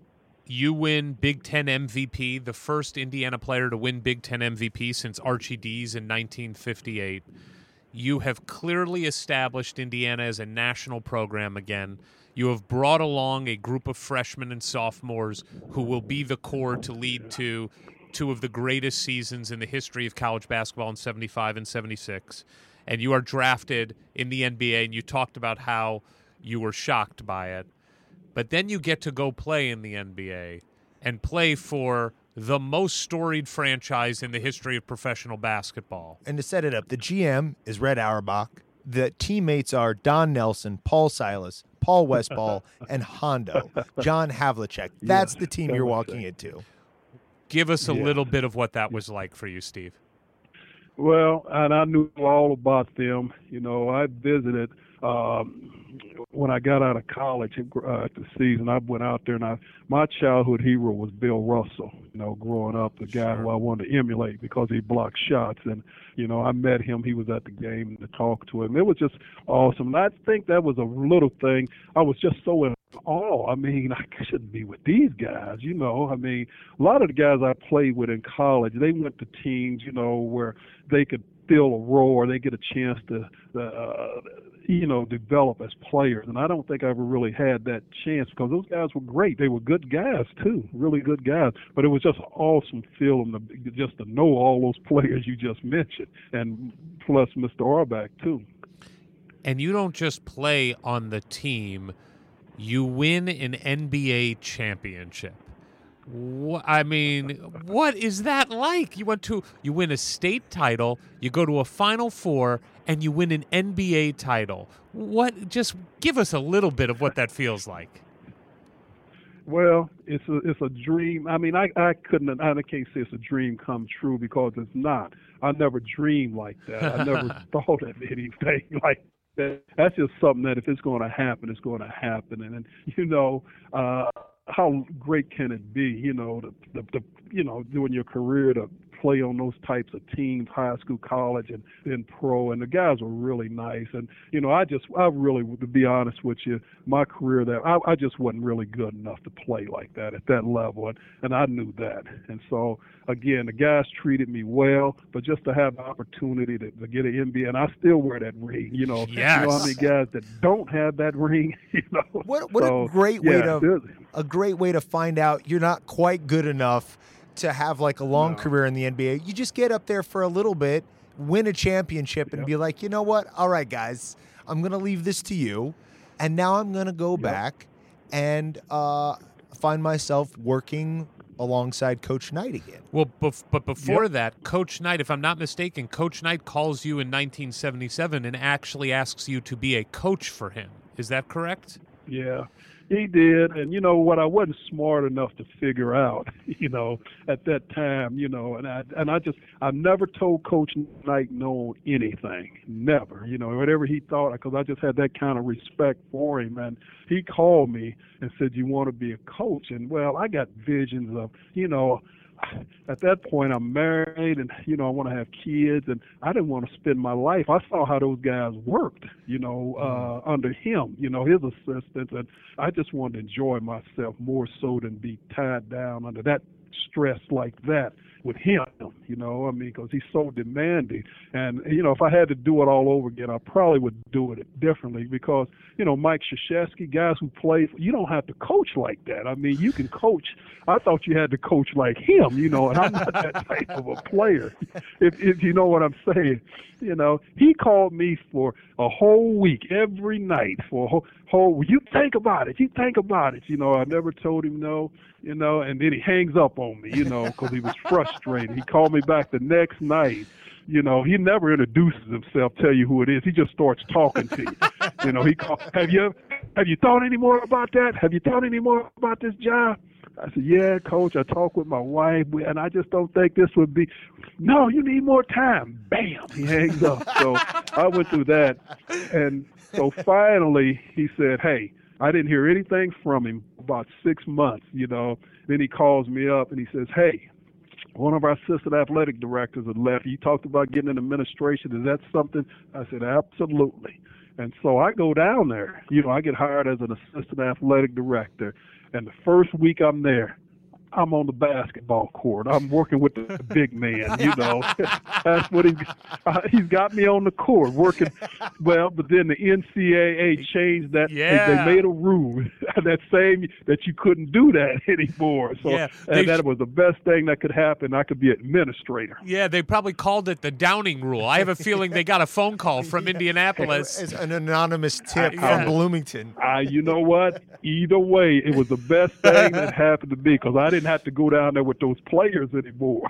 I wanted to be an athletic director. I, I want to ask a quick question uh, to go back to Lou Watson for a 2nd My understanding is that, I mean, obviously, it didn't end great for Lou. He did not have a great career as a head coach at Indiana. We should say he was a tremendous player for Indiana, playing for Branch Yep. McCracken, and he was a tremendous assistant coach for Branch McCracken. It just didn't work Yep. out for him as a head coach. And it Nope. ended. And- Go ahead. No, I, I would just say he was. They they hired him. Uh, he was a facility event manager, and when I got hired at IU, you know, my, the first day I walked in there, my office was right next to him, you know, and I was so nervous because I hadn't seen him, you know, since that time. And he walked in his office and said, "Hey, I'm gonna do everything I can to help you grow as an administrator, and I don't hold any." I mean, he was really, really good, and I, I appreciated that about him. I thanked him for doing that. I, I also am curious do you have any sense of what Coach Knight's relationship was with Coach Watson? Was there a, a respect there? Yeah, oh yeah, he liked him. You know, he liked him, and they got along. I mean, they went to lunch, they fished together. They had a great relationship. I mean, it's just Oh, yeah. staggering. You I think had about no it. idea. And and I think it's one of these stories that gets lost in the in the history of Indiana basketball. There is no situation that I can think of in current times where this would happen. A coach is fired basically. I mean, he did resign, but he was forced to resign. Right, It wasn't right, great. yes. There was acrimony on the team. New coach comes in, the old coach stays on and actually helps the new coach kind of have a transition oh. in and they respect each other. It's incredible. Oh, they, it was, and he told me, Coach Knight told me, oh yeah, he helped me. He introduced me to people. He told me who I could trust, who I couldn't trust, and oh, he had a healthy respect for uh, Coach Watson, very much so. Well, yes. and it's one thing where with with what we do love to do here is is try to connect the different eras for our listeners, for ourselves, see where there's overlap and and sort of bringing a unity of the family together. And mm-hmm. I think it's it's mind blowing to me to know that these eras now from Coach McCracken to Coach Watson to Coach Knight, they all overlap and interlink, and that there's really no separate epochs Right. of each of each program. There kind of Oh, is right. now. Um, but Words, words Right. using big words. Epoch. That man, my God, he's really showing off his vocabulary, isn't he, Steve? that's it. that's all I got. I mean, I, I'm, I'm over here with a thesaurus. Wait, wait. Okay, this is from the guy who just threw acrimony out at us. Okay, Steve. So, uh, what, what, what's he doing? What's he? Why is he get busting my chops about this? So, Steve, Oh. you you are an assistant athletic director for 20 years, working alongside Coach Yep. Knight and the athletic department. I know this is an impossible question, but I don't want to take up too much more of your time. You've been so generous so far. Okay. Do you have a single best memory of being the associate athletic director for 20 years? What what when you think back on that time, what sticks out to you?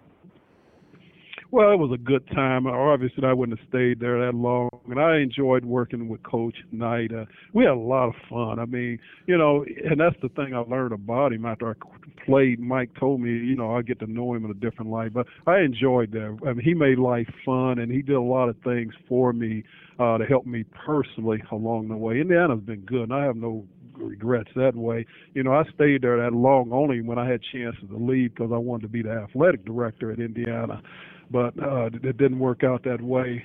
But my best memories with Coach Knight is they always had this tournament. We had this Indiana Classic tournament as we played in Bloomington, and the Friday night or the Thursday night before the tournament on Friday, we always had the coaches meetings you know, with the three head coaches, and he always tell those coaches, "Hey, this is Steve Down." He introduced me to them all three. He'll do anything. He's a great administrator. You're gonna work with you because I was in charge of the tournament. And he's my boss, and he's this and he's that. Wow. You know, I great to have a boss like that. Yes, but then he put his arms around me, and we walk off and he tells me, if you screw this up, I'm gonna fire your ass on Monday. what he does. That's my I'll fire you. Now he tells him I'm his boss. We're walking away when he's telling me that he's got his arms around me. So that's that is something I think about all the time. Yes. Well, now uh, the end of the run comes at Indiana University for for Coach Knight, and uh, ultimately you have a decision to make there too after he is fired by Myles Brand. Yeah. Can you take us through the actual firing? Uh, how you heard what your reaction was and how you ended up deciding to leave IU as well. And you're on the inside at that point. Are you trying to fight for coach? Sure. Uh, against what oh, seems yeah. yeah. oh no no. I was trying to I was trying to fight for him all I could. Talking with I talked with vice presidents and you know uh, I was definitely a, a coach Knight guy and you know and I just felt like after he because he told me himself you know I talked to him and you know, before he told the team and you know that he said, "Hey, I just got fired and this and that," and so uh, I felt a little bit uncomfortable there, only because uh, I thought that anybody who was close to him was going to be the next person out the door. wasn't anybody closer to him than I was, and you know. Uh, and so again, he said he didn't know what he was going to do at that point in time, and so I was just working. Nobody told me I had to leave or anything like that but I didn't feel the welcoming spirit either. Mm-hmm. So, you know, I just hung and did my time around until he got hired at Texas Tech, and I was hoping, because I didn't really want to go to Texas Tech. I mean, I was hoping he'd got something a little more user friendly, basketball, you know, but it didn't work out that way. And he asked me to come down there, and you know, I did the exact same job at Texas Tech that I did at Indiana. I was sport administrator for football, basketball, and track and uh, soccer. So it, it was a good deal for me going down there. It was a learning experience, and so I just felt bad for Coach Knight because I knew how much he loved uh Indiana because I went to you know he took me out to the place he bought all this land where he's planning on building his house and all of that and I just you know, wasn't a lot I could do to help him. I didn't have any power to help him at that point in time.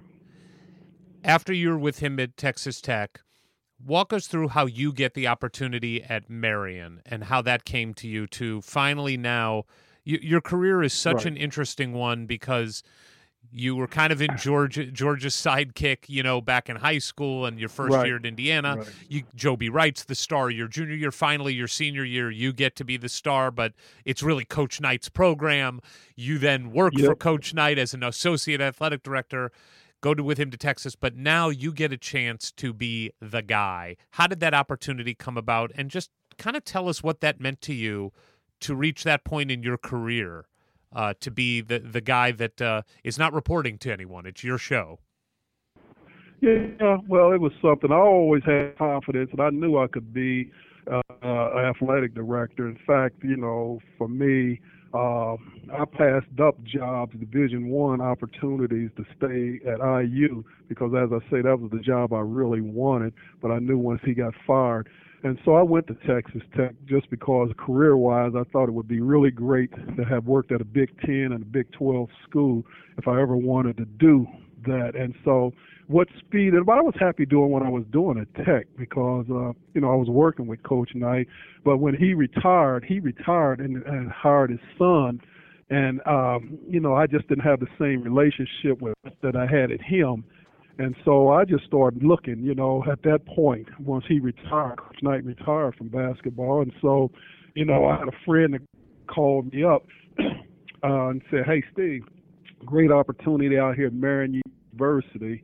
And, uh, you know, with the athletic, and it was a chance to come home too. And so again, Coach Knight called the president here for me, and uh, you know, I, I can be happy. Uh, you know, and the size of schools me, I'd be just as happy if I were AD here or if I was at you know, UCLA or anywhere else, okay? The fact to make a difference, and that's what I've always tried to do, make a difference kids' life. And so I'm at a school now in the inner city, and I just think I'm having a big impact on these young black males in this city. And uh, I'm, I couldn't be any happier than what I'm, I am right now because Well, I am making a difference in people's lives out here. Yes, you are. And I've read countless articles about the impact that you've had, not just on the school with the championships that you went through, but to your point, and, and the thing everyone says about you is what really gets you going is not the winning and the championships. It's the, well, it is the winning, but it's winning with the individuals, making an impact on these individual Yeah. kids' lives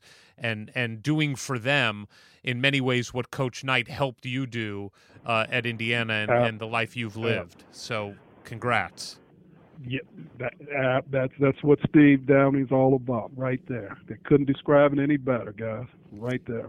And we'd be remiss uh, to let you go before we ask. You know, are you still a fan of IU basketball, and and do you do you follow the program, and what do you think of what Archie's doing down there? Yeah, he called when he got the job. He called me first thing. You know, I want to get you and George down here. You hadn't been. You know, uh, what I like uh, about them, I just don't have the time. I got 26 sports here. You know, what I was really g- felt good about. They played us last year, an exhibition game. Archie did. You know, uh, Cre- Crean wouldn't play us. You know, I tried to, and so. Um, that was a big deal for us, and so the money we made, and so I'm really appreciative of that. And yeah, I think that once I retire, you know, I will be more of a factor going down there. But I've only been there twice, I think, since I left this school. Okay. Wow. Uh, But some of your heart is still there, yeah. Oh yeah, I've spent 20 years there as Yeah. an administrator, 24 as a player. Absolutely, I love, and I still have great friends down there. You know, but I'd be lying if I told you I still it still bothers me about Coach Knight. You know, the way he exited the place too. You know, Totally. so no, but I. I'm not bitter or anything like that because he. I just talked to him Monday. He's moving back there, so yes. That'll help. Yeah. I, I uh, th- this may be a little selfish, but I have to tell you, uh, Ward said it earlier. Part of what this podcast has become over the last less than a year has been us connecting different eras and and recognizing the people that built Indiana into what it is, and you are certainly one of the key components of that. We're doing a live event in Bloomington on November 16th where we're having a bunch of former players that have been on our show come back. I know Uh-huh. you're crazy busy, but if there is any way that you can make Oh. the drive down on November 16th, we would love to have you as our special guest there. Well, what what you need to do is send me some information on it. Okay, when I it will. is, you got my email Yes. address. Send me some information on how long and or whatever, and I'll see if I can make that work out. I love IU, absolute. I mean, I have nothing. You know, life is too short to be carrying grudges like that. You know, so uh, uh, spent a lot of time there. I love the school, Well, and do you see and with if I can do it, I will do it. Uh, we Great. would love to see you there. We, we think there'd be at least uh, one of your old teammates or two. But I just wanted to finish up with you said you just talked to Coach Knight. Of course, he's moving back to Bloomington. Do you really see this as a point in time where the Indiana family, stretching all the way back, you know, to you and hopefully before to present day, can kind of come back together after the fracturing that occurred when he was let go? Uh, Yeah, absolutely. I do that, and I expect he will probably go to a game this year. I saw him at a baseball game in, in the spring when Yes. he was here, you know, and so uh, yeah, absolutely. You know, Coach Knight, what had happened when he was here in the spring is he thinks that people don't like him, you know, and he has such a good experience here in the spring where people, when he go to dinner, everybody, Coach, want to take pictures with him and all of this stuff that, you know, I mean, I'm sure that played into his decision to move back there because he, in his mind, think people not going to want to see him. Uh, well, if he came back, there would be a uh, 20 minute standing ovation for him. Not I- not a dry eye in Assembly Hall. A- and I have to say, yeah, but he, yeah. go ahead, go ahead, Steve. Well, I just say he doesn't really. He in the past, I know the time down at Texas Tech, whenever we talked about Indiana, I mean, you know, I couldn't. I've always thought what you just said that the outpouring would be just tremendous, but in his mind, he hadn't always seen it that way. Well, I can understand that. Uh, I mean, it was a, obviously a difficult time, and and uh, those Right. those kind of things cut deep, and they don't go away. And as we've seen, they haven't gone away in in a couple decades. Yep. Uh, Yep. Steve, I, I just, in wrapping up, I got to tell you, I, I was nervous for this interview, nervous more than I have been for any of the other ones because your name has just been talked about at such an elevated status in my life since I can remember. And as I did research, and Ward and I did research for this interview, there is no one that I emailed, texted, or talked to who said anything less than unbelievable things about who you are as a person, what you were like as a player. And in talking to you just for these 90 minutes, I feel like they understated it. You are so humble. Right. You are an incredible representative of Indiana University and what Indiana University Hoosiers are supposed to be. And I just cannot thank you so much for giving us the honor of talking to you for this time and sharing your story with us. Thank you, Steve. we want to see you back at Thank Assembly you, Hall. and I and you will, and I really appreciate you taking the time to talk to me, guys. Okay, thank you so much. Hoosier hysterics. Hoosier hysterics. Wow. Just wow. I mean, I'm a little emotional about that. I just uh I just absolutely loved hearing a guy who's had success at every level of basketball and athletics and professional um, achievement since he was 17 years old. Be that humble and that open and that honest and just like a real guy. Well, and to play alongside one of the all-time greats, and to be like, yeah, I was good, he was great, and like, i- i- in his mind, in the relativity of his mind, because he was playing with George from the time they were kids, he he wasn't that. And, and he actually wasn't to all of us. He is in that 0.001% of freakish athletes who goes on to not only be Big Ten MVP and, and go to the Final Four and play on a championship Celtics team, but in his mind, he was just good. He didn't even say good. He's an oh yeah, I guess he said good. I'm an I was an okay player. Yeah. And so then to be like, I want to be a teacher, you know, Yes. and and and then he ends up being an administrator in academics, you know, and being able to influence all those young lives that it's clearly never been about ego for him. It's been a commitment to excellence. And that's why he stayed to play for Coach Knight and then to work alongside Coach Knight. He just wants to be he he competes with himself to be as good as he possibly can and, be. and with life. I mean, it's like he competes with when you heard him say how important it was for him to be making a difference in these young black men in Indianapolis.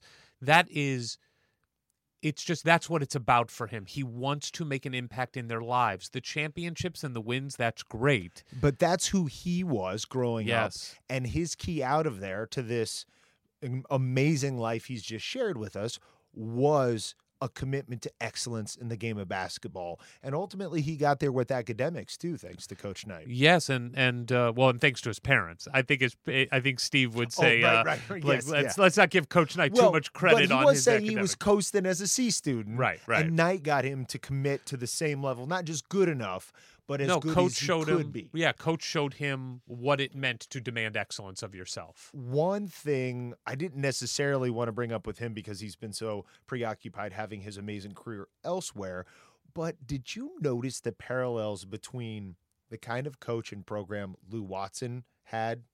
And Tom Crean. Yes. Yeah. Like all offense, don't worry about defense. uh, Iffy culture of maybe players, at least at times, and then and then the parallels with this young buck Archie coming Yeah, in, going discipline. discipline and defense. Yeah, it's true. and- No, and there's definitely parallels to be found. I, I I I hope Archie ends up with the same kind of Yeah. success. we'll take half of it. Yeah, half. Right. One and a half One national third. We'll take one third of Yeah. it. Uh, What's the over under on Archie national championships? One. Well, one. You could, you could say, Point five. yeah, exactly. Yeah, it's point five. And and I'm taking the over. okay, great.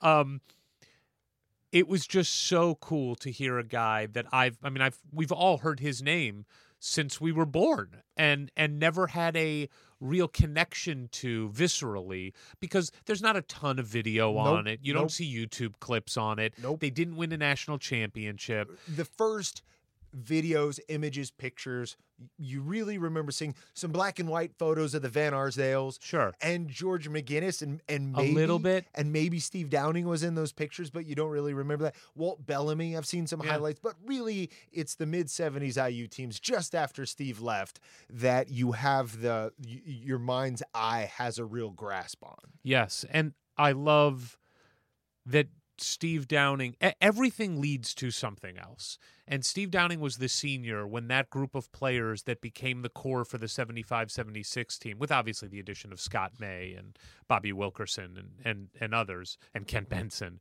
but. He really was the bridge to establishing Indiana as a power, going to the Final Four, competing on a national level, beating Kentucky consistently on, on an uh, on a yearly basis. Well, and and the kind of character, right? Now, now Coach Knight had to come in and get his guys, but Steve Downing was a Knight guy who happened to already be there, you know. And I'm sure that's a big part of when it- they went in and talked. But you know what that was, though? They were Indiana guys. Steve was an Indiana kid.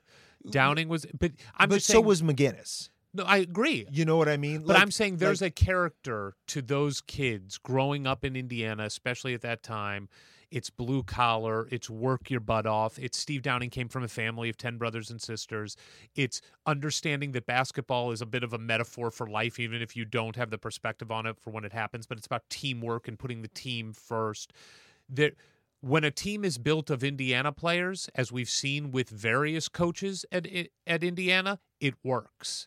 It's going to work for Archie. It worked for Coach Knight when Crean had a bunch of Indiana guys and focused around Indiana guys like Jordan Hulls and Yogi Ferrell and Cody Zeller. it It, went well. worked, It and when well. it didn't have it, it didn't work. and to brings to the point of why did Coach Crean lose the state? Well, I think we just heard a great example. He wouldn't play Marian. You know what I mean? I, I know. No, No, I no, think no, it- I was laughing, but you're right. Yeah, because it's like now Steve Downing is talking to us on our podcast, and I guarantee you he's talking to AAU coaches, high school coaches around the state, and says, Archie's taking care of us. He's looking out for me and my program. He's getting us a lot of money in a big time game. And let's let's talk about what that means exactly for people who might not understand the specifics. That game is basically a buy game. It's an exhibition game last year, but Indiana is paying Marian to do that game. It there's a financial benefit for Marian. it's a huge windfall for their athletic budget. Yes, and for Archie to reach out and tell Steve, "I want you and George back down here," and to do that, he could make the exhibition against anybody. It's phenomenal. It makes you feel good about Archie. It makes me feel even better after being at the camp and having the good feelings that I felt. You hear more of this kind of stuff, which is great. And the fact that Crean didn't do it, I give Steve credit for not going nuts on him a little bit on that. We will. It's criminal. I mean, it's just, it shows a lack of respect and a lack of valuing what Indiana basketball means. Well, and we've talked before about does Archie have that rah rah personality in the press conference that would maybe be helpful at IU? Well, Coach Crean did, but it was just it was really just backed up by nothing. Yes. You correct. know, and and that Archie maybe he doesn't say things as spectacularly or as soundbitey or as bombastic. Eh, yeah. but he's doing the work on the ground and apparently has been from day one. You know, here's another example of that and the ripple effect and the foundation that that's building throughout the state where coaches and parents are going to feel good about their kids going down to Bloomington for a guy who really goes, you know, immediately and pays his respects to guys who were there before Coach Knight even. Yeah. And and a guy who played one year at Indiana in George McGinnis. No, I totally agree. And not the names that everybody talks about that won national championships. The fact that he's doing that makes you know or makes you feel good about the fact that he's doing it for all the people. Like Right. he's clearly doing it. Um, you know, we talked to Kitchel a couple weeks ago, who definitely had other feelings about the administration. But again, Kitchel did not say anything negative about Archie. Right. It was the process to get that hire. And you know what? I'm not going to defend the the athletic department for how they handled that. If you come out publicly and say you're going to interview Indiana guys, then you better interview Indiana guys. If you're not, then just don't say it publicly. You know, so we'll we'll leave that. I think Kitch has good points there, and they're fair points, and it's but, his but perspective. have nothing to do with what Archie's doing. Right. And uh man, I just love talking to Steve Downing. I like want to call my dad and uncle and just say I just talked to this guy. I'm sure you will. Yeah, and it was a foul. It was a foul. Uh, it was a charge. It, was a charge. He's brought it up to him later. Yeah, exactly, which is great, and I love that that Walton's kind of an asshole about it too. No Like, surprise there. yeah. Um, man, you just you just can't help but root for a guy like Steve Downing. Am I right? You just want success for them. Now I'm going to check box scores for Marian this year. I mean, I've got to say, there's that part of me that's like, if there comes a time Indiana needs a new athletic director, I hope it's Steve Downing. I know. I mean, we know nothing about how that stuff works. Not but at Yeah. I'd love him to be the athletic director. You know, I mean, that, just a guy who's had that level of success at Marian. Um, he's an IU guy through and through.